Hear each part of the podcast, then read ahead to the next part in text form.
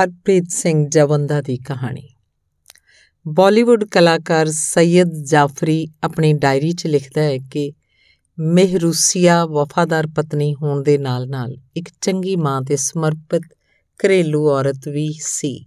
ਖਾਸ ਕਰਕੇ ਉਸ ਵੱਲੋਂ ਬਣਾਏ ਖਾਣੇ ਦਾ ਤਾਂ ਕੋਈ ਜਵਾਬ ਹੀ ਨਹੀਂ ਸੀ ਹੁੰਦਾ। ਮੈਂ ਅੰਗਰੇਜ਼ੀ ਕਲਚਰ ਤੇ ਆਧੁਨਿਕ ਵਿਚਾਰਾਂ ਦਾ ਧਾਰਨੀ, ਮਹਿਰੂਨੀਆਂ ਨੂੰ ਹਮੇਸ਼ਾ ਆਪਣੇ ਤਰੀਕਿਆਂ ਨਾਲ ਬਦਲਣ ਤੇ ਚਲਾਉਣ ਵਿੱਚ ਵਿਸ਼ਵਾਸ ਰੱਖਦਾ। ਪਰ ਹਮੇਸ਼ਾ ਹੱਸਦੀ ਰਹਿਣ ਹਰਪ੍ਰੀਤ ਸਿੰਘ ਜਵੰਦਾ ਦੀ ਕਹਾਣੀ। ਫੋਨ ਦੀ ਘੰਟੀ ਵੱਜੀ, ਬੀਜੀ ਦਾ ਨੰਬਰ ਸੀ। ਚੁੰਨੀ ਦੇ ਪੱਲੇ ਨਾਲ ਅੱਖਾਂ ਪੁੰਝੀਆਂ, ਨਾਲ ਹੀ ਰਾਹ ਭੁੱਲ ਕੇ ਜਾ ਵੜੀ ਕਿੰਨੇ ਸਾਰੇ ਹੰਝੂਆਂ ਨਾਲ ਭਰ ਗਏ ਨੱਕ ਨੂੰ ਵੀ ਸਾਫ਼ ਕੀਤਾ। ਫਿਰ ਚਿਹਰੇ ਦੇ ਹਾਵ ਭਾਵ ਬਦਲ ਹਰੇ ਬਟਨ ਤੇ ਉਂਗਲ ਦੱਬ ਦਿੱਤੀ। ਅੱਗੋਂ ਆਖਣ ਲੱਗੀ, ਬੇਟਾ, ਹਾਲ ਬਾਜ਼ਾਰ ਆਈ ਸੀ, ਸੋਚਿਆ ਤੇਰੇ ਵੱਲ ਹੁੰਦੀ ਜਾਵਾਂ। ਛੇਤੀ ਨਾਲ ਪੁੱਛਿਆ, ਕਿੰਨੀ ਕੁ ਦੇਰ ਲੱਗੂ ਤੁਹਾਨੂੰ? ਆਖਣ ਲੱਗੇ, ਅੱਧਾ ਘੰਟਾ ਹੋਰ ਲੱਗ ਜਾਣਾ ਹੈ। ਮਾਨੀ ਮਨ ਸ਼ੁਕਰ ਕੀਤਾ ਕਿ ਅਜੇ ਕੋਲ ਅੱਧਾ ਘੰਟਾ ਤੇ ਹੈ ਠੀਕ ਠਾਕ ਹੋਣ ਲਈ। ਫਿਰ ਧਿਆਨ ਛੇਤੀ ਨਾਲ ਆਸ-ਪਾਸ ਟੁੱਟੇ ਹੋਏ ਕਿੰਨੇ ਸਾਰੇ ਕੱਚ ਦੇ ਗਲਾਸਾਂ ਵੱਲ ਚਲਾ ਗਿਆ। ਆਸ-ਪਾਸ ਖਿਲ ਰਹੇ ਹੋਏ ਸਰਾਣੇ ਤੇ ਟਿਫਨ ਵਿੱਚੋਂ ਡੁੱਲੀ ਹੋਈ ਸਬਜ਼ੀ ਸਵੇਰੇ-ਸਵੇਰੇ ਕਲੇਸ਼ ਦੇ ਰੂਪ 'ਚ ਆਈ ਸੁਨਾਮੀ ਦੀ ਮੂੰਹ ਬੋਲੀ ਤਸਵੀਰ ਪੇਸ਼ ਕਰ ਰਹੀ ਸੀ। ਸੁਰਤ ਨਿੱਕੀ ਹੁੰਦੀ ਵਾਲੇ ਬਚਪਨ ਦੇ ਦਿਨਾਂ ਵੱਲ ਚਲੀ ਗਈ। ਉਨੀ ਦੇਰ ਤੱਕ ਰੋਂਦੀ ਰਹਿੰਦੀ, ਜਿੰਨੀ ਦੇਰ ਤੱਕ ਮਾਂ ਦਾ ਧਿਆਨ ਨਾ ਪੈ ਜਾਇਆ ਕਰਦਾ।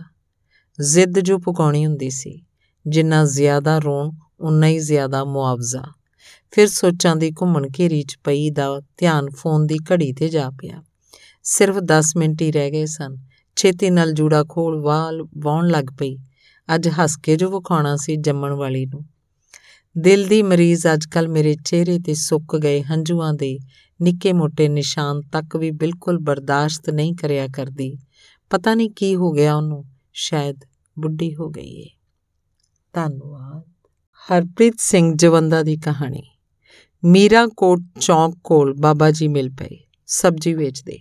ਉਮਰ 80 ਕੁ ਸਾਲ, ਮਸਾਂ ਤੁਰ ਤੁਰ ਹੋਏ, ਤਾਂ ਵੀ ਚੜ੍ਹਦੀ ਕਲਾ 'ਚ। ਨਾਲ ਦੀ 20 ਸਾਲ ਪਹਿਲਾਂ ਚਲੀ ਗਈ, ਹੁਣ ਸਬਜ਼ੀ ਵੇਚਣੀ ਪੈ ਗਈ। ਔਲਾਦ ਰੰਗ ਤਮਾਸ਼ਿਆਂ 'ਚ ਮਸਤ, ਮੇਰੇ ਜੋਗਾ ਟਾਈਮ ਹੈ ਨਹੀਂ।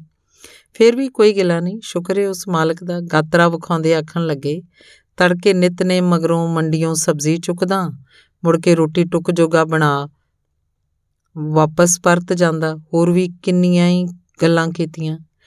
ਮੈਨੂੰ ਭਾਵੇਂ ਲੋੜ ਨਹੀਂ ਸੀ ਤਾਂ ਵੀ ਕਿੰਨੀ ਸਾਰੀ ਮੁੱਲ ਲੈ ਲਈ। ਬਕਾਇਆ ਮੋੜਨ ਪਰ ਨਾ ਲਿਆ। ਫਿਰ ਉਸੇ ਤੱਕ ਉਸੋਂ ਤੱਕ ਅਸੀਸਾਂ ਦਿੰਦੇ ਰਹੇ ਜਦੋਂ ਤੱਕ ਅੱਖਾਂ ਤੋਂ ਓਲੇ ਨਾ ਹੋ ਗਏ। ਬਾਬੇ ਰਾਮਦਾਸ ਦੀ ਨਗਰੀ ਅੰਦਰ ਘੁੰਗਣੀਆਂ ਵੇਚਦੇ ਤੁਰੇ ਫਿਰਦੇ ਕਿੰਨੇ ਸਾਰੇ ਰੱਬ ਸਰਲ ਤੇ ਸਪਸ਼ਟ ਜ਼ਿੰਦਗੀ ਜਿਉਣ ਦਾ ਹੋਕਾ ਦਿੰਦੇ ਹੋਏ। ਸਭ ਕੁਝ ਕੋਲ ਹੁੰਦੇ ਹੋਏ ਵੀ 24 ਘੰਟੇ ਹੋਰ ਜ਼ਿਆਦਾ ਇਕੱਠਾ ਕਰ ਲੈਣ ਵਾਲੇ ਗਦੀ ਗੇੜ 'ਚ ਪਏ ਅਸੀਂ ਦੁਨੀਆਦਾਰ। ਸਾਨੂੰ ਇੰਨੀ ਗੱਲ ਆਖਦੇ ਹੋਏ ਕਿ ਰਵਾਨਗੀ ਵੇਲੇ ਬੈਂਕ ਅਲਮਾਰੀਆਂ ਬੇਸ਼ੱਕ ਨੱਕੋ ਨੱਕ ਭਰੀਆਂ ਹੋਣ। ਪਰ ਹੱਥ ਤੇ ਕਫਨ ਦੇ ਬੋਝੇ ਬਿਲਕੁਲ ਖਾਲੀ ਹੋਣੇ ਤੇ ਉਹਦੇ ਦਰਬਾਰ 'ਚ ਸਿਰਫ ਅਮਲਾਂ ਦੇ ਹੋਣਗੇ ਨਵੇੜੇ ਜਾਤ ਕਿਸੇ ਪੁੱਛਣੀ ਨਹੀਂ। ਧੰਨਵਾਦ। ਹਰਪ੍ਰੀਤ ਸਿੰਘ ਜਵੰਦਾ ਦੀ ਕਹਾਣੀ। ਧੁੱਪੇ ਤੁਰੇ ਜਾਂਦੇ ਨੂੰ ਚੱਕਰ ਆਇਆ, ਉੱਥੇ ਹੀ ਬੈਠ ਗਿਆ। ਹੱਥ ਫੜੀ ਪਾਣੀ ਦੀ ਬੋਤਲ ਅੱਧੀ ਮੁਕਾ ਦਿੱਤੀ। ਬੇਧਿਆਨੀ 'ਚ ਹੀ ਕੋਲੋਂ ਲੰਘਦੇ ਰਿਕਸ਼ੇ ਨੂੰ ਹੱਥ ਦਿੱਤਾ। ਆਖਿਆ, ਸਿਰ ਤੇ ਛਤਰੀ ਤਾਣ ਦੇਵੇ 20 ਲੱਖ ਦੀ ਗੱਡੀ ਵਾਲਾ ਅੱਜ ਮਾਮੂਲੀ ਰਿਕਸ਼ੇ ਵਿੱਚ ਕੋਈ ਵੇਖੂ ਤੇ ਕੀ ਆਖੂ? ਰਹਿ ਰਹਿ ਕੇ ਏਜੰਸੀ ਵਾਲਿਆਂ ਤੇ ਗੁੱਸਾ ਆ ਰਿਹਾ ਸੀ। ਸਿਰਫ ਦੋ ਕਿਸ਼ਤਾਂ ਟੁੱਟਣ ਤੇ ਭਲਾਂ ਗੱਡੀ ਕਿੱਦਾਂ ਲਿਜਾ ਸਕਦੇ ਆ ਰਿਕਸ਼ੇ ਅੰਦਰ ਬੈਠਿਆਂ ਕਿੰਨੀਆਂ ਗੱਲਾਂ ਦਿਮਾਗ 'ਚ ਘੁੰਮ ਗਈਆਂ। ਲਾਕਡਾਊਨ ਜੀਡੀਪੀ ਘਰ ਦੀਆਂ ਕਿਸ਼ਤਾਂ ਪਲਾਟ ਤੇ ਲਿਮਿਟ ਕਰਜ਼ੇ ਦਾ ਵਿਆਜ, ਨਿਆਣਿਆਂ ਦੀ ਪੜ੍ਹਾਈ, ਵਧੇ ਹੋਏ ਖਰਚੇ, ਹੋਰ ਵੀ ਕਿੰਨਾ ਕੁਝ ਕੋਲੋਂ ਲੰਘਦੇ ਲੋਕ ਮੇਰਾ ਮਜ਼ਾਕ ਉਡਾਉਂਦੇ ਲੱਗ ਰਹੇ ਸਨ। ਉੱਤੋਂ ਰਿਕਸ਼ੇ ਵਾਲੇ ਵੱਲੋਂ ਗਾਇਆ ਜਾ ਰਿਹਾ ਗੀਤ। ਮੈਂ ਗੁੱਸੇ ਵਿੱਚ ਉਹਨੂੰ ਪੈ ਨਿਕਲਿਆ। ਬੰਦ ਕਰ ਓਏ, ਇਹ ਪਿਓ ਵਾਲਾ ਮਾਣਕ। ਇੱਥੇ ਜ਼ਿੰਦਗੀ ਦੀ ਵਾਟ ਲੱਗੀ ਪਈ ਹੈ ਤੈਨੂੰ ਗੀਤ ਔੜ ਰਹੇ ਨੇ। ਉਹਨੇ ਬ੍ਰੇਕ ਮਾਰ ਲਈ। ਅਖੇ ਭਾਊ, ਇਹ ਮੇਰਾ ਰਿਕਸ਼ਾ ਹੈ ਮੇਰੀ ਮਰਜ਼ੀ, ਗੀਤ ਗਾਵਾਂ ਜਾਂ ਚੁੱਪ ਰਹਾ। ਜੇ ਚੰਗਾ ਨਹੀਂ ਲੱਗਦਾ ਤਾਂ ਇੱਥੋਂ ਉਤਰ ਜਾ।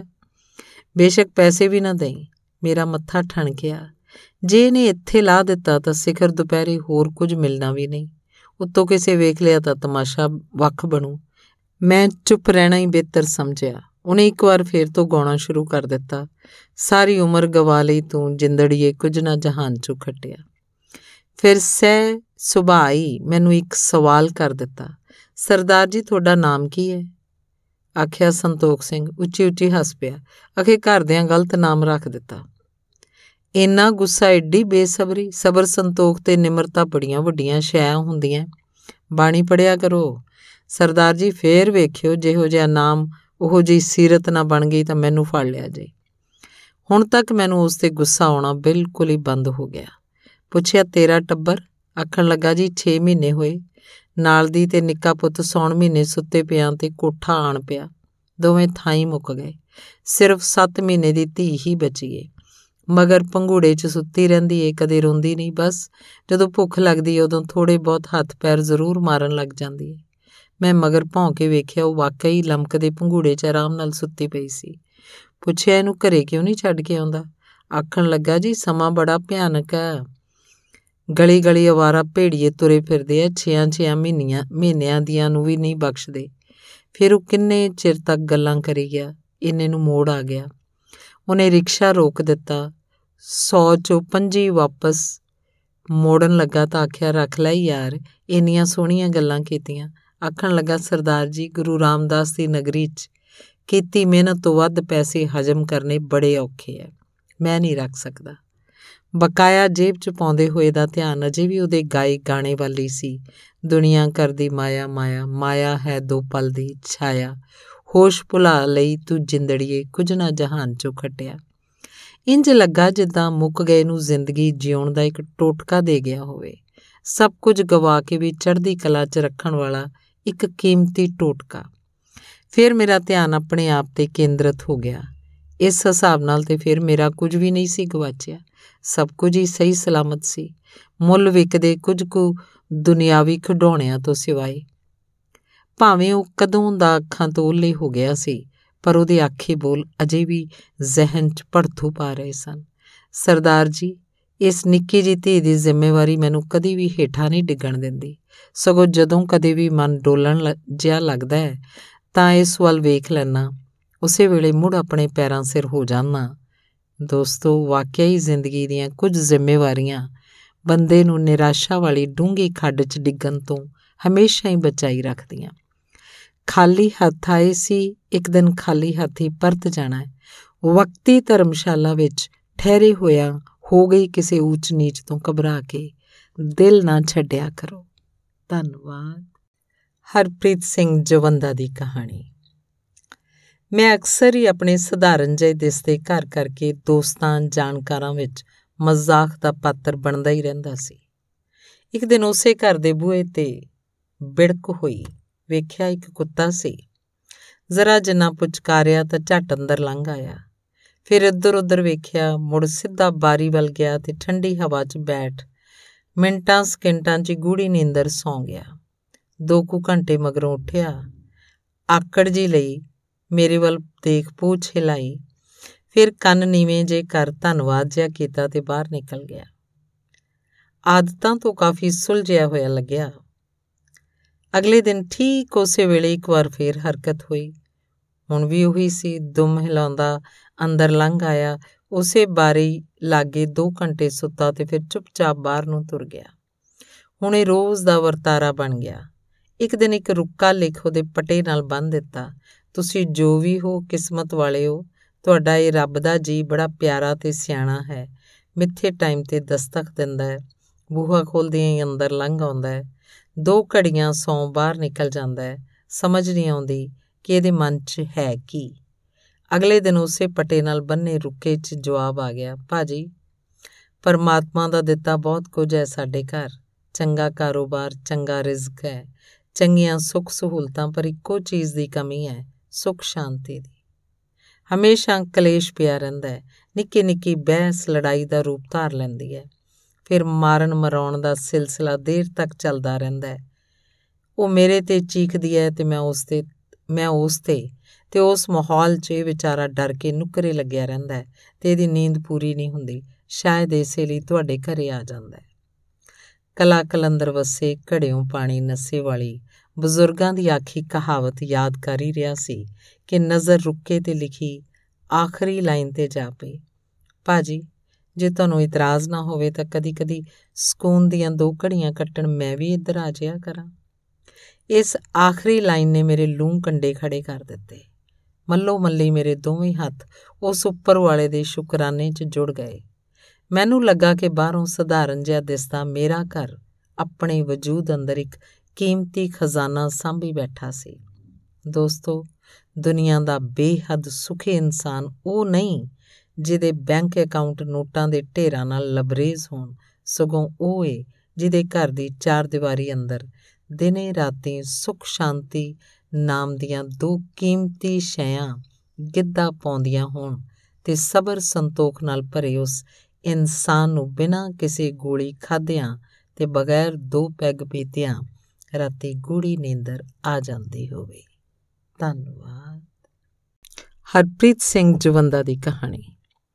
ਜੇਮਸ ਥਰਬਰ ਦੀ ਇੱਕ ਬਹੁਤ ਪ੍ਰਸਿੱਧ ਕਹਾਣੀ ਹੈ ਕਿ ਇੱਕ ਸੱਪਾਂ ਦੇ ਦੇਸ਼ 'ਚ ਇੱਕ ਵਾਰ ਇੱਕ ਸ਼ਾਂਤੀ ਪਸੰਦ ਨਿਉਲਾ ਪੈਦਾ ਹੋ ਗਿਆ। ਨਿਉਲਿਆਂ ਨੇ ਤਤ ਛਾਣੂ ਨੂੰ ਸਿੱਖਿਆ ਦੇਣੀ ਸ਼ੁਰੂ ਕੀਤੀ ਕਿ ਸੱਪ ਸਾਡੇ ਦੁਸ਼ਮਣ ਹਨ। ਪਰ ਉਸ ਨਿਉਲੇ ਨੇ ਕਿਹਾ ਕਿ ਕਿਉਂ? ਮੇਰਾ ਉਹਨਾਂ ਨੇ ਹੁਣ ਤੱਕ ਕੁਝ ਵੀ ਨਹੀਂ ਵਿਗਾੜਿਆ। ਪੁਰਾਣੇ ਨਿਉਲਿਆਂ ਨੇ ਕਿਹਾ, ਨਾ ਸਮਝ, ਤੇਰਾ ਨਾਂ ਵਿਗਾੜਿਆ ਹੋਵੇ, ਲੇਕਿਨ ਉਹ ਸਦਾ ਤੋਂ ਸਾਡੇ ਦੁਸ਼ਮਣ ਹਨ। ਉਹਨਾਂ ਨਾਲ ਸਾਡਾ ਵਿਰੋਧ ਜਾਤੀਗਤ ਹੈ। ਪਰ ਉਸ ਸ਼ਾਂਤੀ ਪਸੰਦ ਨਿਉਲੇ ਨੇ ਕਿਹਾ ਕਿ ਜਦ ਮੇਰਾ ਉਹਨਾਂ ਨੇ ਕੁਝ ਵਿਗਾੜਿਆ ਹੀ ਨਹੀਂ, ਤਾਂ ਮੈਂ ਕਿਉਂ ਉਹਨਾਂ ਨਾਲ ਦੁਸ਼ਮਣੀ ਪਾਲਾਂ? ਖਬਰ ਫੈਲ ਗਈ ਕਿ ਨਿਉਲਿਆਂ ਵਿੱਚੋਂ ਇੱਕ ਗਲਤ ਨਿਉਲਾ ਪੈਦਾ ਹੋ ਗਿਆ, ਜੋ ਸੱਪਾਂ ਦਾ ਮਿੱਤਰ ਹੈ ਤੇ ਨਿਉਲਿਆਂ ਦਾ ਦੁਸ਼ਮਣ ਹੈ। ਨਿਉਲੇ ਦੇ ਬਾਪ ਨੇ ਕਿਹਾ ਕਿ ਉਹਦਾ ਲੜਕਾ ਪਾਗਲ ਹੈ। ਨਿਉਲੇ ਦੀ ਮਾਂ ਨੇ ਕਿਹਾ ਕਿ ਇਹ ਲੜਕਾ ਬਿਮਾਰ ਹੈ। ਨਿਉਲੇ ਦੇ ਭਰਾਵਾਂ ਨੇ ਕਿਹਾ ਕਿ ਸਾਡਾ ਭਰਾ ਬੁਜ਼ਦਿਲ ਹੈ। ਉਹਨੂੰ ਬਹੁਤ ਸਮਝਾਇਆ ਕਿ ਇਹ ਸਾਡਾ ਫਰਜ਼ ਹੈ, ਰਾਸ਼ਟਰੀ ਕਰਤੱਵ ਹੈ ਕਿ ਅਸੀਂ ਸੱਪਾਂ ਨੂੰ ਮਾਰੀਏ। ਅਸੀਂ ਐਸੇ ਲਈਆਂ ਇਸ ਪ੍ਰithvi ਨੂੰ ਸੱਪਾਂ ਤੋਂ ਖਾਲੀ ਕਰ ਦੇਣਾ ਹੈ, ਕਿਉਂਕਿ ਉਹਨਾਂ ਦੇ ਕਾਰਨ ਹੀ ਸਾਡੀ ਬੁਰਾਈ ਹੈ, ਸੱਪ ਹੀ ਸ਼ੈਤਾਨ ਹਨ। ਉਸ ਸ਼ਾਂਤੀ ਪਸੰਦ ਨਿਉਲੇ ਨੇ ਕਿਹਾ, ਮੈਂ ਤਾਂ ਉਹਨਾਂ 'ਚ ਕੋਈ ਫ਼ਰਕ ਨਹੀਂ ਦੇਖਦਾ। ਖਬਰ ਫੈਲ ਗਈ ਕਿ ਨਿਉਲਾ ਵਾਸਤਵ ਵਿੱਚ ਸੱਪ ਹੀ ਹੈ। ਸੱਪ ਦੀ ਤਰ੍ਹਾਂ ਰਿੰਗਦਾ ਹੈ। ਉਹ ਤੋਂ ਸਾਵਧਾਨ ਰਹਿਣਾ, ਕਿਉਂਕਿ ਸ਼ਕਲ ਤੋਂ ਨਿਉਲਾ ਹੀ ਹੈ, ਆਤਮਾ ਸੱਪ ਦੀ ਹੈ। ਵੱਡੇ ਵੱਡੇ ਇਕੱਠ ਹੋਏ ਪੰਚਾਇਤ ਨੇ ਆਖਰੀ ਵਾਰ ਕੋਸ਼ਿਸ਼ ਕੀਤੀ ਨਿਉਲੇ ਨੂੰ ਸਮਝਾਉਣ ਦੀ ਕਿ ਤੂੰ ਕਿ ਤੂੰ ਪਾਗਲਪਣ ਨਾ ਕਰ। ਉਸ ਨਿਉਲੇ ਨੇ ਕਿਹਾ, ਲੇਕਿਨ ਸੋਚਣਾ ਸਮਝਣਾ ਤਾਂ ਜ਼ਰੂਰੀ ਹੈ। ਇੱਕ ਨਿਉਲਾ ਭੀੜ 'ਚੋਂ ਬੋਲਿਆ, ਸੋਚਣਾ ਸਮਝਣਾ ਗੱਦਾਰੀ ਹੈ। ਦੂਸਰੇ ਨਿਉਲਿਆਂ ਨੇ ਕਿਹਾ, ਸੋਚਣਾ ਸਮਝਣਾ ਦੁਸ਼ਮਣਾਂ ਦਾ ਕੰਮ ਹੈ। ਫਿਰ ਜਦੋਂ ਉਹਨੂੰ ਸਮਝਾ ਨਾ ਪਾਏ, ਤਾਂ ਉਸ ਨਿਉਲੇ ਨੂੰ ਉਹਨਾਂ ਨੇ ਫਾਂਸੀ ਦੇ ਦਿੱਤੀ। ਜੇਮਸ ਥਰਬਰ ਦੇ ਅੰਤਮ ਵਚਨ ਵਿੱਚ ਇਸ ਕਹਾਣੀ ਦੇ ਲਿਖਿਆ ਹੈ, ਇਹ ਸਿੱਖਿਆ ਮਿਲਦੀ ਹੈ ਕਿ ਜੇ ਤੁਸੀਂ ਆਪਣੇ ਦੁਸ਼ਮਣਾਂ ਦੇ ਹੱਥੋਂ ਨਾ ਮਾਰੇ ਗਏ ਤਾਂ ਆਪਣੇ ਮਿੱਤਰਾਂ ਦੇ ਹੱਥੋਂ ਮਾਰੇ ਜਾਓਗੇ। ਮਾਰੇ ਤੁਸੀਂ ਜ਼ਰੂਰ ਜਾਓਗੇ। ਸਮਾਜ ਭੀੜ ਦੇ ਮਨੋਵਿਗਿਆਨ ਨਾਲ ਜਿਉਂਦਾ ਹੈ। ਸਮਾਜ ਵਿੱਚ ਸੱਚ ਦੀ ਚਿੰਤਾ ਕਿਸੇ ਨੂੰ ਵੀ ਨਹੀਂ। ਦੂਜਿਆਂ ਨਾਲ ਸਹਿਮਤੀ ਬਣੀ ਰਹੀ ਇੰਨੀ ਚਿੰਤਾ ਹੈ। ਸਮਾਜ ਦੇ ਨਾਲ ਵਿਅਕਤੀ ਕਿਵੇਂ ਐਡਜਸਟ ਰਹੇ ਇੰਨੀ ਚਿੰਤਾ ਹੈ। ਸਮਾਜ ਝੂਠ ਹੋਵੇ ਤਾਂ ਵਿਅਕਤੀ ਨੂੰ ਵੀ ਝੂਠ ਹੋ ਜਾਣਾ ਪੈਂਦਾ ਹੈ। ਵਿਅਕਤੀ ਬਹੁਤ ਇਕੱਲਾ ਹੈ। ਸਮਾਜ ਬਹੁਤ ਵੱਡਾ ਹੈ। ਸੋ ਭਰਾਓ, ਆਓ ਸੁਚੇਤ ਸਮਝ ਨਾਲ ਜੀਵਨ ਜਿਉਣਾ ਸ਼ੁਰੂ ਕਰੀਏ। ਧੰਨਵਾਦ।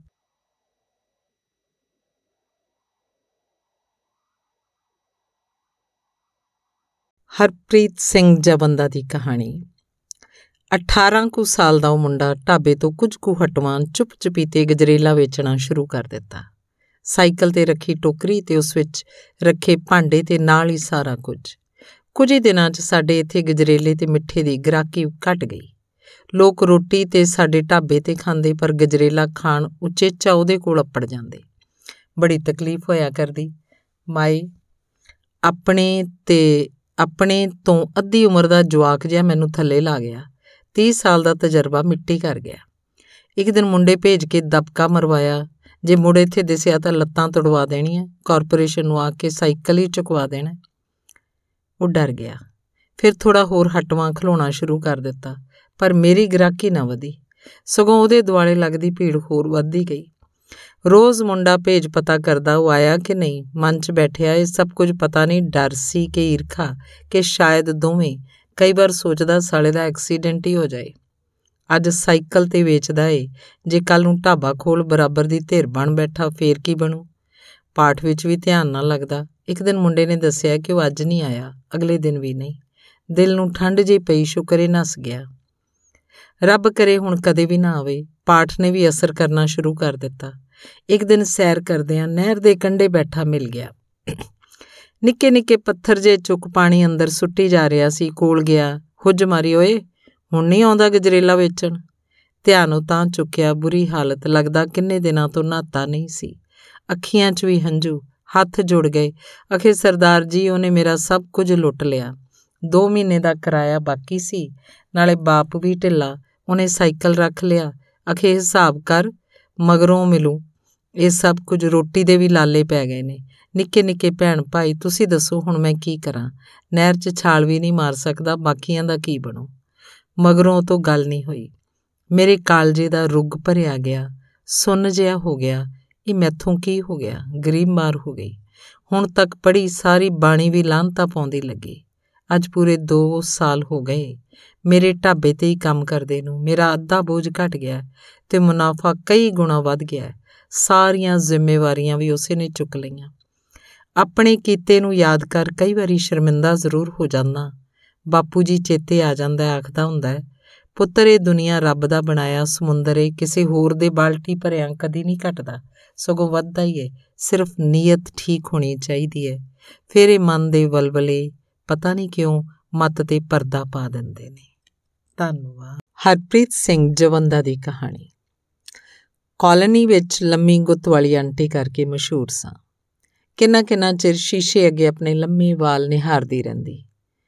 ਹੁੰਦੀਆਂ ਸਿਫਤਾਂ ਤੇ ਮਿਲਦੇ ਕਮੈਂਟਾਂ ਕਰਕੇ ਮੈਨੂੰ ਆਪਣੇ ਬੀਜੀ ਤੇ ਬੜਾ ਮਾਣ ਹੁੰਦਾ।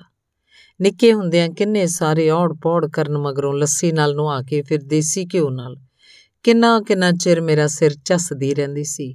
ਫਿਰ ਰੋਜ਼ ਆਥਣ ਵੇ ਹਰਪ੍ਰੀਤ ਸਿੰਘ ਜਵੰਦਾ ਦੀ ਕਹਾਣੀ। ਪੂਣੀ ਵੇਲੇ ਪੱਗ ਦੇ ਆਖਰੀ ਲੜ 'ਚ ਦਿੱਤੀ ਪਿੰਨ ਕੱਢ ਕੋਲ ਪਰਦੇ ਦੀ ਨੁੱਕਰ ਨਾਲ ਟੰਗ ਦੇਣੀ ਇਹਨਾਂ ਦੀ ਪੁਰਾਣੀ ਆਦਤ ਸੀ। ਮਗਰੋਂ ਪੇਚਾਂ ਨਾਲ ਲੜਦੇ ਹੋਇਆਂ ਨੂੰ ਚੇਤਾ ਭੁੱਲ ਜਾਂਦਾ ਤੇ ਪੱਤੇ ਵਿੱਚੋਂ ਨਵੀਂ ਕੱਢ ਵਰਤ ਲਿਆ ਕਰਦੇ। ਪੁਰਾਣੀ ਉੱਥੇ ਲੱਗੀ ਰਹਿ ਜਾਂਦੀ। ਇਹੀ ਆਦਤ ਅਕਸਰ ਹੀ ਸਾਡੀ ਲੜਾਈ ਦੀ ਵਜ੍ਹਾ ਬਣਿਆ ਕਰਦੀ। ਮੈਂ ਆਖਦੀ, ਜੇ ਹੇਠਾਂ ਫਰਸ਼ ਤੇ ਡਿੱਗ ਕਿਸੇ ਨਿਆਣੇ ਦੇ ਪੈਰ 'ਚ ਚੁੱਭ ਗਈ, ਤਾਂ ਡਾਕਟਰ ਕੋਲ ਤੁਹਾਨੂੰ ਹੀ ਲਿਜਾਣਾ ਪੈਣਾ ਹੈ।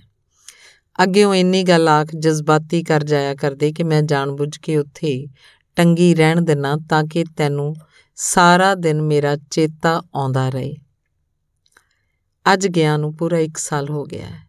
ਦੋ ਪਿੰਨਾਂ ਅਜੇ ਵੀ ਪਰਦੇ ਦੀ ਨੁੱਕਰ ਤੇ ਉਂਝ ਦੀਆਂ ਉਂਝੀ ਲੱਗੀਆਂ ਪਈਆਂ ਨੇ।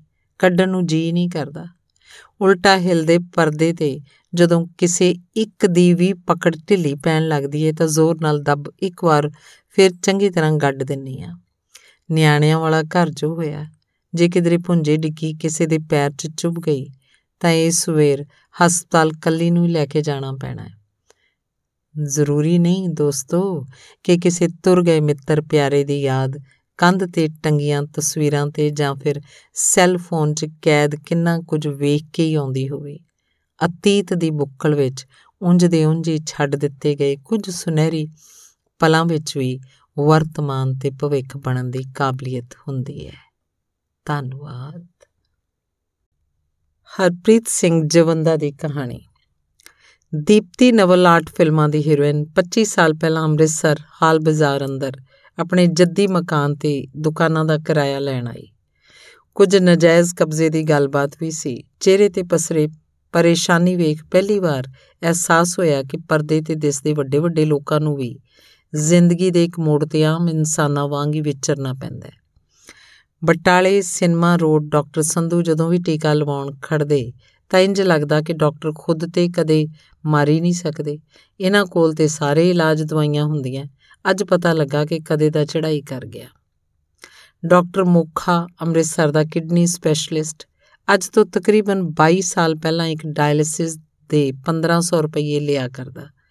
ਦਿਨ ਚਣਗਿਣਤ ਡਾਇਲਿਸਿਸ ਠਾਠ ਪਾਟ ਆਲੀਸ਼ਾਨ ਕਲੀਨਿਕ ਹੁੰਦੀ ਕਮਾਈ ਵੇਖ, ਸਭ ਕੁਝ ਸਦੀਵੀ ਜਿਹਾ ਲੱਗਣਾ। ਪਿਛਲੇ ਸਾਲ ਕਰੋਨਾ ਦੀ ਭੇਡ ਚੜ ਗਿਆ। ਇੰਜੀ ਅੱਖਾਂ ਦੇ ਮਸ਼ਹੂਰ ਡਾਕਟਰ ਸਰਦਾਰ ਦਲਜੀਤ ਸਿੰਘ। ਪ੍ਰਵੀਨ ਕੁਮਾਰ ਸਰਹਾਲੀ ਵਾਲਾ ਮਹਾਭਾਰਤ ਦਾ ਭੀਮ, ਕੱਦ ਏਡਾ ਉੱਚਾ ਕਿ ਧੌਣ ਵੇਖਦਿਆਂ ਧੌਣ ਨੂੰ ਵਲ ਪੈ ਜਾਏ। ਜੁੱਸਾ ਵੇਖ ਲੱਗਣਾ ਸ਼ਾਇਦ ਇਹ ਵੀ ਸਭ ਕੁਝ ਸਦੀਵੀ ਹੈ, ਅੱਜ ਭੋਏ ਚ ਵਲੀਨ ਹੋ ਗਿਆ। ਦੋਸਤੋ, ਦਾਰਾ ਸਿੰਘ ਮੇਰ ਮਿੱਤਲ ਵਰਗੇ ਨਾਮ ਤੇ ਹੋਰ ਵੀ ਬਥੇਰੇ ਨੇ, ਪਰ ਗੱਲ ਥੋੜੀ ਲੰਮੀ ਹੋ ਜਾਣੀ ਹੈ ਪਰ ਇੰਨੀ ਗੱਲ ਜ਼ਰੂਰ ਆਖਾਂਗਾ ਕਿ ਜੋ ਕਲਬੂਤ ਜਿਉਂਦਾ ਹੈ ਸਾਡੇ ਸਾਹਮਣੇ ਚੰਗਾ ਭਲਾ ਤੁਰਿਆ ਫਿਰਦਾ ਹੈ। ਸਰਦਾ ਪੁੱਜਦਾ ਵੀ ਏ। ਸੰਸਾਰ ਦੀਆਂ ਸਭ ਸੁੱਖ ਸਹੂਲਤਾਂ ਵੀ ਕੋਲ ਮੌਜੂਦ ਨੇ। ਉਹ ਤੇ ਉਹਦਾ ਸਭ ਕੁਝ ਸਦੀਵੀ ਜਿਹਾ ਲੱਗਣ ਲੱਗ ਜਾਂਦਾ ਪਰ ਇਹ ਸਦੀਵੀ ਲੱਗਦੀ ਖੇਡ ਖੇਡ ਦਾ ਪਲਾਂ ਵਿੱਚ ਹੀ ਅਤੀਤ ਵਿੱਚ ਤਬਦੀਲ ਹੋ ਜਾਣ ਦਾ ਸਫ਼ਰ ਇੱਕ ਸਾਹ ਤੇ ਨਿਰਭਰ ਕਰਦਾ ਹੈ। ਉਹ ਸਾਹ ਜਿਹਦੀ ਡੋਰ ਉਹਨੇ ਆਪਣੇ ਹੱਥਾਂ 'ਚ ਫੜੀ ਹੋਈ ਏ। ਉੱਤਰੀ ਕੈਨੇਡਾ 'ਚ ਰਹਿੰਦੀ ਇੱਕ ਗੋਰੀ ਨੂੰ ਲਾਟਰੀਆਂ ਦੀ ਆਦਤ ਪੈ ਗਈ। ਸਭ ਕੁਝ ਲੁਟਾ ਦਿੱਤਾ। ਸਭ ਹਟਾ ਹਟਾ ਕਮਲੇ ਹੋ ਗਏ, ਪਰ ਨਾ ਮੁੜੀ। ਅਖੀਰ ਮੰਜੇ ਤੇ ਪੈ ਗਈ ਤਾਂ ਮੁੰਡਾ ਨਸਿਆ ਆਇਆ। ਅਖੇ ਮਾਂ, ਤੇਰੀ ਹਾਫ ਮਿਲੀਅਨ ਦੀ ਲਾਟਰੀ ਨਿਕਲ ਆਈ। ਔਖੇ ਔਖੇ ਸਾਹ ਲੈਂਦੀ ਹੋਈ ਨੇ ਟਿਕਟ ਪਰਾਂ ਵਗਾ ਮਾਰੀ ਤੇ ਆਖਿਆ, ਜਾ ਡਾਕਟਰ ਨੂੰ ਸੱਦ। ਆਖ, ਮੇਰੀ ਜਾਨ ਨਿਕਲ ਚੱਲੀ ਏ। ਫਿਰ ਜਦੋਂ ਤੱਕ ਡਾਕਟਰ ਆਇਆ, ਸਭ ਕੁਝ ਖਤਮ ਸੀ। ਪਰ ਖੁੰਝੇ 'ਚ ਪਈ ਹੋਈ ਉਹ ਜੇਤੂ ਟਿਕਟ ਆਖ ਰਹੀ ਸੀ, ਲੋਕੋ ਦੁਨੀਆ ਦੀ ਸਭ ਤੋਂ ਵੱਡੀ ਲਾਟਰੀ। ਚੱਲਦੇ ਹੋਏ ਸਾਹ ਤੇ ਤੰਦਰੁਸਤੀ। ਸਦਾ ਨਾ ਬਾਗੀ ਬੁਲਬੁਲ ਬੁੱਲੇ ਸਦਾ ਨਾ ਮੌਜ ਬਹਾਰਾਂ, ਸਦਾ ਨਾ ਹੁਸਨ ਜਵਾਨੀ ਮਾਪੇ, ਸਦਾ ਨਾ ਸੋਬਤ ਯਾਰਾਂ। ਧੰਨਵਾਦ। ਹਰਪ੍ਰੀਤ ਸਿੰਘ ਜਵੰਦਾ ਦੀ ਕਹਾਣੀ। ਮੁੰਬਈ ਸ਼ਹਿਰ ਦੀਆਂ ਤਲਖ ਹਕੀਕਤਾਂ ਤੇ ਬਣੀ ਇੱਕ ਫਿਲਮ। ਨਵਾਂ ਜੋੜਾ ਕਿੰਨੇ ਸਾਰੇ ਸੁਪਨੇ ਸੰਜੋਈ ਵਸਣ ਆਉਂਦਾ ਬਾਹਰੋਂ ਹੁਸੈਨ ਲੱਗਦੇ ਇਸ ਸ਼ਹਿਰ ਵਿੱਚ ਮਸੀਂ ਇੰਸ਼ੋਰੈਂਸ ਏਜੰਟ ਦਾ ਕੰਮ ਮਿਲਦਾ। ਪਰ ਮਿੱਥੇ ਟੀਚੇ ਤੱਕ ਪਾਲਿਸੀਆਂ ਨਹੀਂ ਹੁੰਦੀਆਂ। ਬੌਸ ਹਰ ਵੇਲੇ ਨੌਕਰੀ ਤੋਂ ਕੱਢਣ ਦੀ ਧਮਕੀ ਦਿੰਦਾ। ਉੱਤੋਂ ਫਲੈਟ ਦਾ ਕਿਰਾਇਆ, ਕਾਰ ਦੀ ਕਿਸ਼ਤ, ਹੋਰ ਵੀ ਕਿੰਨੇ ਖਰਚੇ। ਨਵ ਵਿਆਹੀ ਜਿੱਥੇ ਕੰਮ ਕਰਦੀ ਬੌਸ ਮਾੜੀ ਨਜ਼ਰ ਰੱਖਦਾ। ਹਰ ਵੇਲੇ ਆਖਦਾ, ਮੇਰੀ ਗੱਲ ਮੰਨ ਜਾ, ਤੇਰੀ ਪ੍ਰਮੋਸ਼ਨ ਹੋ ਜਾਏਗੀ। ਅਖੀਰ ਦੋਵੇਂ ਦਿਲ ਛੱਡ ਜਾਂਦੇ। ਆਖਦੇ ਇਸ ਸ਼ਹਿਰ ਨੂੰ ਖਰੀਦਣ ਆਏ ਸਾਂ। ਉਲਟਾ ਇਹ ਨਹੀਂ ਸਾਨੂੰ ਖਰੀਦ ਲਿਆ। ਫਿਰ ਇੱਕ ਦਿਨ ਮਰਨ ਦਾ ਫੈਸਲਾ ਕਰ ਲੈਂਦੇ।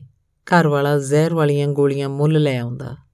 ਪੀਣ ਤੋਂ ਪਹਿਲਾਂ ਸਲਾਹ ਕਰਦੇ, ਅੱਜ ਆਖਰੀ ਵਾਰ ਬਾਹਰ ਖਾਣਾ ਖਾਣ ਜਾਣਾ ਹੈ। ਫਿਰ ਦੇਰ ਰਾਤ ਤੱਕ ਘੁੰਮਦੇ ਫਿਰਦੇ ਰਹਿੰਦੇ। ਕਿੰਨੀਆਂ ਸਾਰੀਆਂ ਗੱਲਾਂ ਕਰਦੇ। ਇੱਕ ਦੂਜੇ ਦਾ ਹੱਥ ਫੜ ਚੰਗੀ ਤਰ੍ਹਾਂ ਨਿਹਾਰਦੇ। ਹੋਟਲ ਦੇ ਬਹਿਰੇ ਨੂੰ ਵੱਡੀ ਸਾਰੀ ਟਿਪ ਵੀ ਦਿੰਦੇ। ਫਿਰ ਘਰ ਆ ਕੇ ਹਰ ਵੇਲੇ ਲਾਹ ਪਾ ਕਰਦੇ ਰਹਿੰਦੇ। ਸੁਸਾਇਟੀ ਦੇ ਪ੍ਰਧਾਨ ਨੂੰ ਖਰੀਆਂ ਖਰੀਆਂ ਸੁਣਾਉਂਦੇ। ਨਾਲ ਦੀ ਆਤਮ ਸਮਰਪਣ ਲਈ ਮਜਬੂਰ ਕਰਦੇ ਰਹਿੰਦੇ। ਆਪਣੀ ਬੌਸ ਨੂੰ ਅੱਧੀ ਰਾਤ ਫੋਨ ਲਾ ਕੇ ਆਪਣੀ ਪੜਾਸ ਕੱਢਦੀ। ਅਖੀਰ ਗਲਾਸ 'ਚ ਜ਼ਹਿਰ ਘੋਲ ਲੈਂਦੇ। ਖੁਦਕੁਸ਼ੀ ਨੋਟ ਵੀ ਲਿਖ ਲਿਆ। ਫਿਰ ਗ੍ਰਸਥ ਜੀਵਨ ਦੇ ਅਖੀਰੀ ਨਜ਼ਦੀਕੀ ਪਲਾਂ ਦੌਰਾਨ ਕੋਲ ਰੱਖੇ ਜ਼ਹਿਰ ਵਾਲੇ ਗਲਾਸ ਨੂੰ ਪੈਰ ਵੱਜ ਜਾਂਦਾ। ਬਣੇ ਬਣਾਏ ਪਲਾਨ ਤੇ ਪਾਣੀ ਫਿਰ ਜਾਂਦਾ। ਫਿਰ ਅਗਲੀ ਸਵੇਰ ਉੱਠਦੇ, ਨਵਾਂ ਦਿਨ, ਨਵਾਂ ਸੂਰਜ, ਨਵੀਆਂ ਕਿਰਨਾਂ, ਨਵੀਂ ਸ਼ੁਰੂਆਤ। ਇੱਕ ਦੂਜੇ ਨੂੰ ਆਖਦੇ ਕਿ ਜ਼ਿੰਦਗੀ ਦਾ ਆਖਰੀ ਦਿਨ ਅਸੀਂ ਕਿੰਨਾ ਖੁੱਲ ਕੇ ਮਾਣਿਆ, ਕਿੰਨੀ ਬੇਫਿਕਰੀ ਤੇ ਬੇਪਰਵਾਹੀ ਸੀ। ਫਿਰ ਦੋਵੇਂ ਸਲਾਹ ਕਰਦੇ ਕਿ ਹੁਣ ਮਰਨ ਬਾਰੇ ਕਦੀ ਵੀ ਨਹੀਂ ਸੋਚਣਾ। ਸਗੋਂ ਬਾਕੀ ਰਹਿੰਦੀ ਜ਼ਿੰਦਗੀ ਦਾ ਹਰ ਦਿਨ, ਆਖਰੀ ਦਿਨ ਸਮਝ ਕੇ ਮਾਣਿਆ ਕਰਨਾ ਹੈ। ਜ਼ਿੰਦਗੀ 'ਚ ਕ੍ਰਾਂਤੀਕਾਰੀ ਬਦਲਾਅ ਆਉਂਦਾ ਹੈ। ਸੋ ਦੋਸਤੋ, ਇੱਕ ਪਲ ਮਾੜਾ ਹੋ ਸਕਦਾ ਹੈ, ਪਰ ਪੂਰੀ ਜ਼ਿੰਦਗੀ ਨਹੀਂ। ਮਨ ਜ਼ਿਆਦਾਤਰ ਅਤੀਤ ਦੇ ਪਛਤਾਵਿਆਂ ਤੇ ਭਵਿੱਖ ਦੀਆਂ ਯੋਜਨਾਵਾਂ ਵਾਲੇ ਅਦ੍ਰਿਸ਼ ਸਮੁੰਦਰ 'ਚ ਗੋਤੇ ਖਾਂਦਾ ਰਹਿੰਦਾ ਹੈ। ਕੱਲ ਨੂੰ ਪਤਾ ਨਹੀਂ ਕੀ ਬੌਸ ਨੇ ਆਖਣਾ ਹੈ, ਪੇਪਰ ਔਖਾ ਹੋਊ ਕਿ ਸੌਖਾ, ਆ ਨਾ ਹੋ ਜਾਏ, ਉਹ ਨਾ ਹੋ ਜਾਏ। ਜੇ ਇੰਜ ਕੀਤਾ ਤਾਂ ਅੱਜ ਕੋਲ ਕਿੰਨਾ ਕੁਝ ਹੁੰਦਾ ਹੈ। ਇਸੇ ਉਧੇੜ ਬੁੰਚੀ ਵਰਤਮਾਨ ਦੇ ਕਿੰਨੇ ਸਾਰੇ ਪਲ ਜ਼ਹਿਰ ਬਣ ਅਤੀਤ ਤਬਦੀਲ ਹੋਈ ਜਾਂਦੇ। ਦੱਸਦੇ ਇੱਕ ਵਾਰ ਕਿਸੇ ਨੇ ਰਾਜੇ ਦੇ ਕੰਨ ਵਿੱਚ ਫੂਕ ਮਾਰਤੀ ਕਿ ਤੂੰ ਰਾਤੀ ਸੁੱਤੇ ਪਿਆ ਇੱਕ ਸੱਪ ਨਿਕਲ ਲਿਆ। ਚੰਗਾ ਭਲਾ ਨਿਕਲੇ ਹੋਏ ਸੱਪ ਬਾਰੇ ਸੋਚ-ਸੋਚ ਦਿਨਾਂ 'ਚ ਸੁੱਕ ਕੇ ਤੀਲਾ ਹੋ ਗਿਆ। ਅਖੀਰ ਸਿਆਣੇ ਨੂੰ ਲਿਆਂਦਾ ਸਾਰੀ ਗੱਲ ਦੱਸੀ, ਫਿਰ ਯੋਜਨਾ ਮੁਤਾਬਕ ਉਹ ਇੱਕ ਰਾਤ ਰਾਜੇ ਦੇ ਸੌਣ ਵਾਲੇ ਕਮਰੇ 'ਚ ਰਿਹਾ। ਅਗਲੀ ਸਵੇਰ ਰਾਜੇ ਦੀ ਅੱਖ ਖੁੱਲੀ ਤਾਂ ਕੀ ਵੇਖਿਆ? ਚਾਰੇ ਪਾਸੇ ਖੁਸ਼ੀਆਂ ਵਾਲਾ ਮਾਹੌਲ, ਸ਼ਹਿਨਾਈਆਂ ਵੱਜ ਰਹੀਆਂ, ਲੱਡੂ ਮਠਿਆਈਆਂ ਵੰਡੀਆਂ ਜਾ ਰਹੀਆਂ। ਹੈਰਾਨ ਹੋ ਕੇ ਪੁੱਛਣ ਲੱਗਾ, ਕੀ ਹੋਇਆ? ਆਖਣ ਲੱਗੇ, ਕੁਝ ਦਿਨ ਪਹਿਲਾਂ ਜਿਹੜਾ ਸੱਪ ਤੁਸੀਂ ਨਿਗਲ ਲਿਆ ਸੀ ਲੰਗੀ ਰਾਤ ਸੁੱਤੇ ਪਿਆਂ ਤੁਹਾਡੇ ਅੰਦਰੋਂ ਨਿਕਲ ਬਾਹਰ ਜੰਗਲ ਨੂੰ ਤੁਰ ਗਿਆ। ਰਾਜਾ ਕੁਝ ਘੰਟਿਆਂ ਵਿੱਚ ਹੀ ਮੁੜ ਪੈਰਾਂ ਸਿਰ ਹੋ ਗਿਆ। ਦੋਸਤੋ, ਆਓ ਉਹਨਾਂ ਸੱਪਾਂ ਦਾ ਫਿਕਰ ਕਰਨਾ ਸਦਾ ਲਈ ਛੱਡ ਦਈਏ, ਜਿਹੜੀ ਅਸੀਂ ਕਦੇ ਨਿਗਲੇ ਹੀ ਨਹੀਂ। ਧੰਨਵਾਦ। ਹਰਪ੍ਰੀਤ ਸਿੰਘ ਜਵੰਦਾ ਦੀ ਕਹਾਣੀ। ਛੀਨੇ ਸਟੇਸ਼ਨ ਦੀ ਪੂਰਬੀ ਬਾਹੀ ਤੇ ਸਾਡੇ ਸਰਕਾਰੀ ਕੁਆਟਰ ਕੋਲ ਦੀ ਵਗਦੇ ਰਾਹ ਤੇ ਮਿਲੇ ਰੇਲਵੇ ਦੀ ਜ਼ਮੀਨ ਤੇ ਪਿਤਾ ਜੀ ਨੇ ਕਿੰਨੀ ਸਾਰੀ ਸਬਜ਼ੀ ਲਾਈ ਹੁੰਦੀ ਸੀ। ਉਹ ਕੱਲੀ ਕੱਲੀ ਸਬਜ਼ੀ ਦੀ ਬਿੜਕ ਰੱਖਿਆ ਕਰਦੇ, ਪੁੱਛ ਕੇ ਭਾਵੇਂ ਕੋਈ ਝੋਲਾ ਭਰ ਲੈ ਜਾਏ, ਪਰ ਚੋਰੀ ਬਿਲਕੁਲ ਵੀ ਨਹੀਂ ਸੀ ਕਰਨ ਦਿਆ ਕਰਦੇ। ਇੱਕ ਵਾਰ ਤਿੰਨ ਖੀਰੇ ਚੋਰੀ ਹੋ ਗਏ, ਫਿਰ ਅਗਲੀ ਵੇਰ ਕੋਈ ਕਿੰਨੇ ਸਾਰੇ ਟਮਾਟਰ ਤੋੜ ਕੇ ਲੈ ਗਿਆ, ਪਰ ਪਤਾ ਨਾ ਲੱਗਿਆ। ਕਿਸੇ ਦੱਸਿਆ ਕਿ ਮੂੰਹ ਨੇਰੇ ਧਾਰੀਵਾਲ ਵਾਲੇ ਪਾਸਿਓਂ ਆਉਂਦੀ ਸਵਾਰੀ ਗੱਡੀ ਵਿੱਚੋਂ ਇੱਕ ਬੁੱਢੀ ਮਾਤਾ ਉਤਰਦੀ ਏ, ਇਹ ਉਹਦਾ ਹੀ ਕੰਮ ਏ। ਇੱਕ ਵੇਰ ਪਿਤਾ ਜੀ ਨੇ ਰੋਕ ਲਿਆ ਅੱਗੇੋਂ ਰੋ ਪਈ। ਅਖੇ ਇੱਥੇ ਕੋਲ ਹੀ ਨਿੱਕੇ ਘੁੰਮਣੀ ਧੀ ਵਿਆਹੀ ਏ, ਢਿੱਲੀ ਮੱਠੀ ਰਹਿੰਦੀ ਏ। ਅਕਸਰ ਪਤਾ ਲੈਣ ਆਉਣਾ ਪੈਂਦਾ ਹੈ ਚਾਰ ਕੁ ਸਾਲਾਂ ਦਾ ਦੋਤਾ ਹਰ ਵੇਰ ਖੜੇ ਪੈ ਜਾਂਦਾ ਕਿ, ਨਾਨੀ ਮੇਰੇ ਕੇਲੇ ਕਿੱਥੇ ਨੇ? ਕੋਲ ਮਸੀ ਕਿਰਾਏ ਜੋਗੇ ਹੀ ਹੁੰਦੇ। ਨਾਲੇ ਏਡੀ ਸਵਖਤੇ ਕੋਈ ਰੇੜੀ ਵੀ ਨਹੀਂ ਹੁੰਦੀ। ਆ ਸਭ ਕੁਝ ਬਸ ਉਸੇ ਜਿਉਣ ਜੋਗੇ ਲਈ ਕਰਨਾ ਪੈਂਦਾ ਲੂਣ ਲਾ ਕੇ ਦੇ ਦੇਵਾਂ ਤਾਂ ਵਰਚ ਜਾਂਦਾ ਹੈ। ਪਿਤਾ ਜੀ ਕੋਲੋਂ ਪੂਰੀ ਕਹਾਣੀ ਨਾ ਸੁਣੀ ਗਈ ਤੇ ਚੋਰੀ-ਚੋਰੀ ਅੱਖੀਆਂ ਪੂੰਝਦੇ ਹੋਏ ਉਹਨਾਂ ਕੋਲ ਖਲੋਤੀ ਨੂੰ ਕਲਾਵੇ 'ਚ ਲੈ ਲਿਆ, ਮਗਰੋਂ ਸਬਜ਼ੀ ਦਾ ਝੋਲਾ ਪਰ ਤੋੜ ਦਿੱਤਾ। ਆਖਣ ਲੱਗੇ, ਨਿੱਕੇ ਨੂੰ ਆਖੀਏ ਸਾਰਾ ਕੁਝ ਉਹਦੇ ਮਾਮੇ ਨੇ ਘੱਲਿਆ ਇੱਕ ਵੇਰ ਨਾਲ ਕੰਮ ਕਰਦੇ ਹਿਮਾਚਲੀ ਨੇ ਪੁੱਛ ਲਿਆ, ਸਰਦਾਰ ਜੀ, ਖਾਦ ਮੈਂ ਵੀ ਪਾਉਣਾ ਪਾਣੀ ਵੀ ਲਾਉਣਾ ਪਰ ਖੀਰਿਆਂ ਦੀਆਂ ਵੱਲਾਂ ਪਤਾ ਨਹੀਂ ਕਿਉਂ ਸੁੱਕ ਜਾਂਦੀਆਂ, ਦੱਸੋ ਕੀ ਕਰਾਂ? ਅੱਗੋਂ ਹੱਸ ਪਏ ਤੇ ਆਖਣ ਲੱਗੇ, ਨਾਨੀਆਂ ਨੂੰ ਉਡੀਕਦੇ ਨਿੱਕੇ ਨਿੱਕੇ ਦੋਤਿਆਂ ਨੂੰ, ਉਹਨਾਂ ਦਾ ਬਣਦਾ ਹਿੱਸਾ ਵੀ ਜ਼ਰੂਰ ਘੱਲਣਾ ਪੈਂਦਾ ਵਰਨਾ ਜਿੰਨੀ ਮਰਜ਼ੀ ਖਾਦ ਪਾਈ ਜਾਓ, ਵੱਲਾਂ ਸੁੱਕਦੀਆਂ ਹੀ ਰਹਿੰਦੀਆਂ ਧੰਨਵਾਦ। ਹਰਪ੍ਰੀਤ ਸਿੰਘ ਜਵੰਦਾ ਦੀ ਕਹਾਣੀ। ਆਖਰੀ ਦਿਨਾਂ 'ਚ ਜਦੋਂ ਪਾਪਾ ਜੀ ਨੇ ਮੰਜਾ ਪੱਕਾ ਹੀ ਫੜ ਲਿਆ, ਤਾਂ ਵੀ ਉਹਨਾਂ ਦੋਤੀ ਦੇ ਪਹਿਲੇ ਜਨਮ ਦਿਨ ਤੇ ਬੀਜੀ ਹੱਥ ਕਿੰਨਾ ਕੁਝ ਕੱਲਿਆ ਖਿਡੌਣੇ, ਕਿਤਾਬਾਂ, ਬੂਟ ਤੇ ਕਿੰਨੇ ਸਾਰੇ ਲੀੜੇ ਲੱਤੇ। ਫਿਰ ਜਦੋਂ ਦੋਵੇਂ ਅੱਗੜ ਪਿਛੜੀ ਚੜ੍ਹਾਈ ਕਰ ਗਏ ਤਾਂ ਅਸੀਂ ਫਲੈਟ ਵਿੱਚ ਸ਼ਿਫਟ ਹੋ ਗਏ। ਉੱਥੇ ਆਸ-ਪਾਸ ਰਹਿੰਦੇ ਕਿੰਨੇ ਸਾਰੇ ਬਾਬਿਆਂ ਵਿੱਚੋਂ ਮੈਂ ਆਪਣੇ ਦਾਰਜੀ ਹੀ ਲੱਭਦੀ ਰਹਿੰਦੀ, ਪਰ ਮਨ ਨੂੰ ਕਦੇ ਵੀ ਤਸੱਲੀ ਜਈ ਨਾ ਹੁੰਦੀ। ਦਰਮਿਆਨੇ ਕੱਦ ਵਾਲੇ ਉਹ ਐਨ ਸਾਹਮਣੇ ਵਾਲੇ ਫਲੈਟ ਵਿੱਚ ਹੀ ਰਿਹਾ ਕਰਦੇ ਸਨ। ਦਿਨ ਢਲੇ ਜਦੋਂ ਵੀ ਦਫ਼ਤਰੋਂ ਘਰੇ ਅੱਪੜਦੀ ਤਾਂ ਘੰਟੀ ਵੱਜ ਪੈਂਦੀ। ਸਾਹਮਣੇ ਉਹ ਖਲੋਤੇ ਹੁੰਦੇ ਅਖਬਾਰ ਮੰਗਣ ਲਈ। ਸਾਰੇ ਦਿਨ ਦੀ ਖਪੀ ਤਪੀ ਨੂੰ ਬਿਲਕੁਲ ਵੀ ਚੰਗਾ ਨਾ ਲੱਗਦਾ। ਨਾਲ ਦੇ ਨੂੰ ਆਖਦੀ ਕਿ ਜਦੋਂ ਔਲਾਦ ਬਾਹਰਲੇ ਮੁਲਕ ਰਹਿੰਦੀ ਹੋਵੇ, ਬੰਦਾ ਖੁਦ ਆਪ ਵੀ ਚੰਗੀ ਨੌਕਰੀ ਤੋਂ ਰਿਟਾਇਰ ਹੋਇਆ ਹੋਵੇ, ਤਾਂ ਵੀ ਇੱਕ ਨਿਗੂਣੀ ਜੀ ਅਖਬਾਰ ਵੀ ਮੁੱਲ ਨਾ ਲੈ ਸਕਦਾ ਹੋਵੇ, ਕਿੰਨੀ ਘਟੀਆ ਗੱਲ ਹੈ। ਇਹ ਅੱਗੋਂ ਇੰਨੀ ਗੱਲ ਆਖ ਰਫਾ ਦਫਾ ਕਰਦਿਆਂ ਕਰਦੇ ਕਿ ਅਸੀਂ ਵੀ ਤੇ ਅਖੀਰ ਰੱਦੀ ਵਿੱਚ ਹੀ ਸੁੱਟਣੀ ਹੁੰਦੀ ਹੈ। ਫਿਰ ਕੀ ਹੋਇਆ ਜੇ ਅਗਲੇ ਦੇ ਕੰਮ ਆ ਜਾਂਦੀ ਹੈ? ਨਾਲੇ ਉਹ ਦੋ ਘੜੀ ਗੱਲਾਂ ਕਰ ਹਾਲਚਾਲ ਵੀ ਤਾਂ ਪੁੱਛ ਹੀ ਜਾਂਦੇ ਨੇ। ਉਸ ਦਿਨ ਨਿੱਕੀ ਦੇ ਦੂਜੇ ਜਨਮ ਦਿਨ ਦੀ ਮਸਾਂ ਤਿਆਰੀ ਕਰਕੇ ਹਟੀ ਸੀ ਕਿ ਬਾਹਰ ਘੰਟੀ ਵੱਜੀ। ਚੀਤ ਥਾਣੀ ਵੇਖਿਆ ਬਾਹਰ ਫੇਰ ਉਹੀ ਖਲੋਤੇ ਸੀ। ਸੱਤਵੇਂ ਅਸਮਾਨ ਨੂੰ ਛੂੰਦੇ ਹੋਏ ਦਿਮਾਗੀ ਪਾਰੇ ਨਾਲ ਅਜੇ ਬੂਹਾ ਖੋਲਿਆ ਹੀ ਸੀ ਕਿ ਕੁਝ ਆਖਣ ਤੋਂ ਪਹਿਲਾਂ ਅੰਦਰ ਲੰਘ ਆਏ। ਫਿਰ ਹੱਥ 'ਚ ਫੜੇ ਝੋਲੇ ਵਿੱਚੋਂ ਕਿੰਨਾ ਕੁਝ ਕੱਢ ਟੇਬਲ ਤੇ ਢੇਰੀ ਕਰ ਦਿੱਤਾ। ਅਖਬਾਰ ਦੇ ਬੱਚਿਆਂ ਵਾਲੇ ਸੈਕਸ਼ਨ ਵਿੱਚ ਕਟੀਆਂ ਕਿੰਨੀਆਂ ਸਾਰੀਆਂ ਫੋਟੋਆਂ ਨਾਲ ਬਣਾਈ ਪੂਰੀ ਦੀ ਪੂਰੀ ਕਿਤਾਬ। ਕਾਰਟੂਨਾਂ ਵਾਲੀ ਕਾਪੀ ਤੇ ਹੋਰ ਵੀ ਕਿੰਨਾ ਕੁਝ।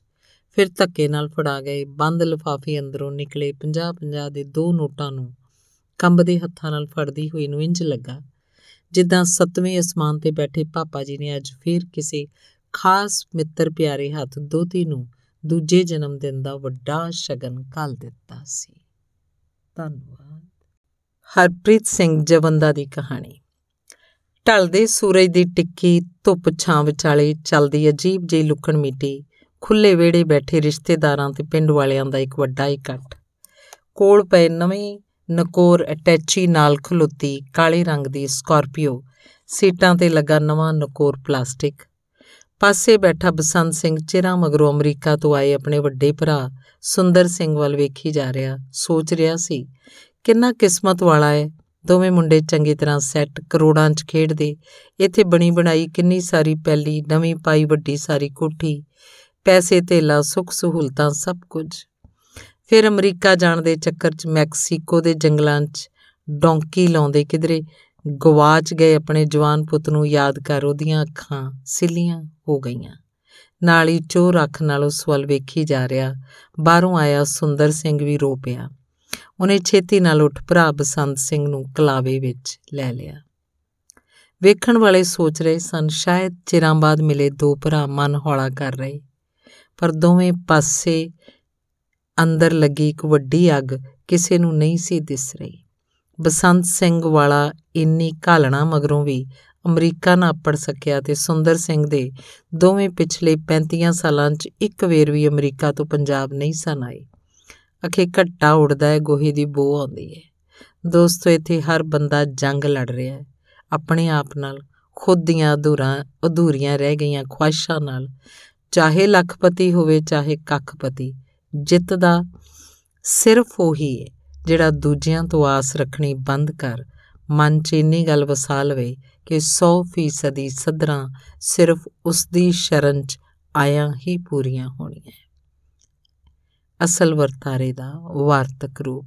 ਧੰਨਵਾਦ। ਹਰਪ੍ਰੀਤ ਸਿੰਘ ਜਵੰਦਾ ਦੀ ਕਹਾਣੀ। ਅਮਰੀਕੀ ਪਰਿਵਾਰ, ਇੱਕ ਬੱਚੇ ਨੇ ਜਨਮ ਲਿਆ, ਵੱਡਾ ਹੋਇਆ, ਹੱਡ ਭੰਨਵੀਂ, ਮਿਹਨਤ ਕੀਤੀ ਪਾਰਟ ਟਾਈਮ ਜੌਬਾਂ ਕੀਤੀਆਂ। ਟੌਪ ਕਲਾਸ ਮੈਡੀਕਲ ਸਕੂਲ 'ਚ ਦਾਖਲਾ ਲਿਆ। ਫਿਰ ਵਜ਼ੀਫਾ, ਫਿਰ 5-6 ਸਾਲ ਦੀ ਹੋਰ ਸਖਤ ਮਿਹਨਤ ਤੋਂ ਬਾਅਦ ਡਿਗਰੀ ਹਾਸਲ ਕੀਤੀ। ਫਿਰ ਇੱਕ ਬਹੁਤ ਹੀ ਵੱਡੇ ਹਸਪਤਾਲ 'ਚ ਇੱਕ ਸਾਲ ਵਲੰਟੀਅਰ ਕੰਮ ਕੀਤਾ। ਰਿਸਰਚ ਕਰਨ ਹੋਰ ਵੱਡੀ ਯੂਨੀਵਰਸਿਟੀ 'ਚ ਦਾਖਲਾ ਲੈ ਲਿਆ। ਉੱਥੇ ਵੀ 3 ਸਾਲ ਹੱਡ ਭੰਨਵੀਂ ਮਿਹਨਤ ਕੀਤੀ ਤੇ ਹੋਰ ਬਥੇਰੇ ਪਾਪੜ ਵੇਲੇ। ਫਿਰ ਡੀ ਦੀ ਡਿਗਰੀ ਤੇ ਸਪੈਸ਼ਲਿਟੀ ਵਾਸਤੇ 2 ਸਾਲ ਹੋਰ ਪੜ੍ਹਨਾ ਪਿਆ। ਅੱਧੀ ਉਮਰ ਲੰਘ ਗਈ। ਵਾਲ ਚਿੱਟੇ ਹੋ ਗਏ, ਪਰ ਬਹਾਦਰ ਇਨਸਾਨ ਨੇ ਹੌਸਲਾ ਨਾ ਛੱਡਿਆ। ਆਖਰ ਮਿਹਨਤ ਰੰਗ ਲਿਆਈ, ਡਾਕਟਰ ਬਣ ਗਿਆ। ਬਚਪਨ ਤੋਂ ਇੱਕ ਸੁਪਨਾ ਪਾਲ ਰੱਖਿਆ ਸੀ ਕਿ ਜਿਸ ਦਿਨ ਪੂਰਾ ਡਾਕਟਰ ਬਣਿਆ, ਇੰਡੀਆ ਜਾ ਕੇ ਤਾਜ ਮਹਿਲ ਜ਼ਰੂਰ ਵੇਖਣਾ ਹੈ। ਘੁੰਮਦਿਆਂ ਕੋਈ ਬੋਲਣ ਦੀ ਦਿੱਕਤ ਨਾ ਆਵੇ, ਕਲਾਸਾਂ ਲਾ ਕੇ ਹਿੰਦੀ ਪੜ੍ਹਨੀ ਤੇ ਲਿਖਣੀ ਸਿੱਖੀ। ਪਹਿਲੀ ਤਨਖਾਹ ਮਿਲਦਿਆਂ ਫਲਾਈਟ ਫੜ ਲਈ, ਦਿੱਲੀ ਹਵਾਈ ਅੱਡੇ ਤੇ ਉਤਰ ਟੈਕਸੀ ਕਰ ਸਿੱਧਾ ਆਗਰੇ ਪਹੁੰਚ ਗਿਆ।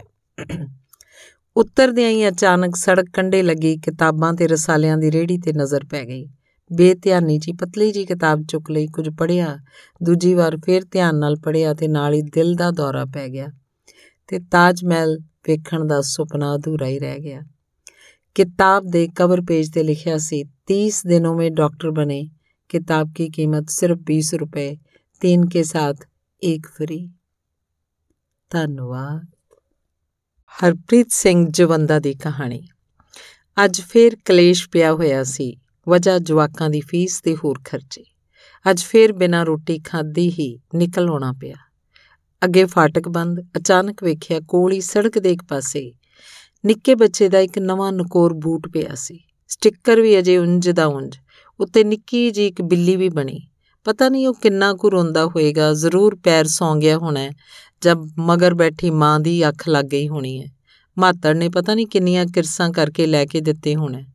ਤੇ ਹੁਣ ਇੱਕ ਦਾ ਕੀ ਕਰੂ? ਪਤਾ ਨਹੀਂ ਆਪੇ ਵਿੱਚ ਵੀ ਕਿੰਨਾ ਕੁ ਲੜਦੇ ਹੋਣੇ ਆ ਇੱਕ ਦੂਜੇ ਦਾ ਕਸੂਰ ਕੱਢਦੇ ਹੋਏ ਉਹ ਆਖਦੀ ਹੋਣੀ ਐ ਵੀ ਹੁਣ ਹੋਰ ਨਵੇਂ ਲੈ ਕੇ ਦੇ। ਉਹ ਅੱਗੋਂ ਸੋਚਦਾ ਹੋਣਾ ਅਜੇ ਹੁਣੇ ਹੀ ਤਾਂ ਮਸੀ ਲੈ ਕੇ ਦਿੱਤੇ ਸੀ। ਹੁਣ ਐਡੀ ਛੇਤੀ ਫੇਰ ਨਵੇਂ ਕਿੱਥੋਂ? ਅਜੇ ਸੋਚਾਂ ਦੀ ਘੁੰਮਣ ਘੇਰੀ ਚੁੰਜੀ ਸੀ ਕਿ ਫਾਟਕ ਖੁੱਲ ਗਿਆ, ਸ਼ਸ਼ੂ ਪੰਜ ਪੈ ਗਿਆ। ਹੁਣ ਇਸ ਬੂਟ ਦਾ ਕੀ ਕੀਤਾ ਜਾਏ? ਬਿੰਦ ਕੁ ਸੋਚਿਆ, ਫਿਰ ਹੇਠੋਂ ਚੁੱਕ ਹੈਂਡਲ ਨਾਲ ਬੰਨ ਲਿਆ। ਅੱਧੇ ਕਿਲੋਮੀਟਰ ਤੇ ਇੱਕ ਜੋੜਾ ਅੱਗਿਓਂ ਪੈਦਲ ਤੁਰਿਆ ਆਉਂਦਾ ਦਿਸ ਪਿਆ। ਕੁਝ ਲੱਭਦਾ ਹੋਇਆ। ਡੰਡੇ ਤੇ ਬੈਠਾ ਕਦੇ ਦਾ ਰੋ ਰਿਹਾ ਇੱਕ ਬੱਚਾ ਹੁਣ ਸ਼ਾਇਦ ਹੌਕਿਆਂ ਤੇ ਆ ਗਿਆ ਸੀ। ਉਹਦੀ ਮਾਂ ਲਗਾਤਾਰ ਹੀ ਕੁਝ ਆਖੀ ਜਾ ਰਹੀ ਸੀ। ਤੇ ਬਾਪ ਚੁੱਪਚਾਪ ਸਾਈਕਲ ਰੇੜੀ ਤੁਰਿਆ ਆਉਂਦਾ ਸਭ ਕੁਝ ਸੁਣੀ ਜਾ ਰਿਹਾ ਸੀ ਤੇ ਨਾਲ ਹੀ ਇੱਧਰ ਉੱਧਰ ਵੀ ਵੇਖਦਾ ਹੋਇਆ ਕੋਈ ਕੀਮਤੀ ਸ਼ੈ ਭਾਲਦਾ ਹੋਇਆ। ਮੈਂ ਕੋਲ ਜਾ ਕੇ ਬ੍ਰੇਕ ਮਾਰ ਲਈ। ਹੈਂਡਲ ਨਾਲ ਬੰਨਿਆ ਬੂਟ ਵਿਖਾਇਆ ਤੇ ਪੁੱਛਿਆ, ਇਹੀ ਤਾਂ ਨਹੀਂ ਸੀ ਲੱਭ ਰਹੇ? ਇਹ ਤੋਂ ਪਹਿਲਾਂ ਕਿ ਕੁਝ ਆਖਦੇ ਬੱਚਾ ਛੇਤੀ ਨਾਲ ਹੇਠਾਂ ਉੱਤਰ ਭੱਜ ਕੇ ਕੋਲ ਆਇਆ ਤੇ ਮੇਰੇ ਹੱਥੋਂ ਬੂਟ ਖੋਲਿਆ ਲੜਾਈ ਮੁੱਕ ਗਈ ਤੇ ਬੱਚਾ ਹੁਣ ਖਿੜਖੜਾ ਕੇ ਹੱਸ ਰਿਹਾ ਸੀ। ਭੁੱਖ ਨਾਲ ਹਾਲੋਂ ਬੇਹਾਲ ਹੋ ਗਏ ਨੇ।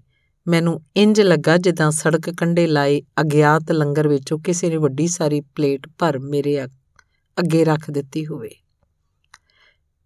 ਸ਼ਾਮੀ ਪਰਤਿਆ ਤਾਂ ਸੁਖ ਸ਼ਾਂਤੀ ਸੀ। ਧੀ ਦੱਸਣ ਲੱਗੀ, ਅੱਜ ਮੰਮੀ ਦੀ ਕਮੇਟੀ ਨਿਕਲੀ ਏ, ਨਾਲ ਇੱਕ ਗਿਫਟ ਵੀ। ਮੈਂ ਆਖਿਆ, ਮੇਰੀ ਵੀ ਨਿਕਲੀ ਸੀ, ਪਰ ਮੈਂ ਉੱਥੇ ਛੱਡ ਆਇਆ। ਉਹਨੂੰ ਸਮਝ ਨਾ ਆਏ, ਲੱਗੀ, ਸੋਚ ਰਹੀ ਸੀ, ਭਲਾ ਬਿਨਾ ਕਮੇਟੀ ਪਾਇਆ ਕਿੱਦਾਂ ਨਿਕਲ ਸਕਦੀ ਏ? ਕਮਲੀ ਨੂੰ ਕਿੱਦਾਂ ਸਮਝਾਉਂਦਾ ਕਿ ਜ਼ਰੂਰ ਨਿਕਲਦੀ ਏ? ਬਸ ਹੇਠਾਂ ਡਿੱਗੇ ਬੂਟ ਕੁਝ ਚਿਰ ਲਈ ਹੈਂਡਲ ਨਾਲ ਬੰਨਣੇ ਪੈਂਦੇ ਆ। ਧੰਨਵਾਦ।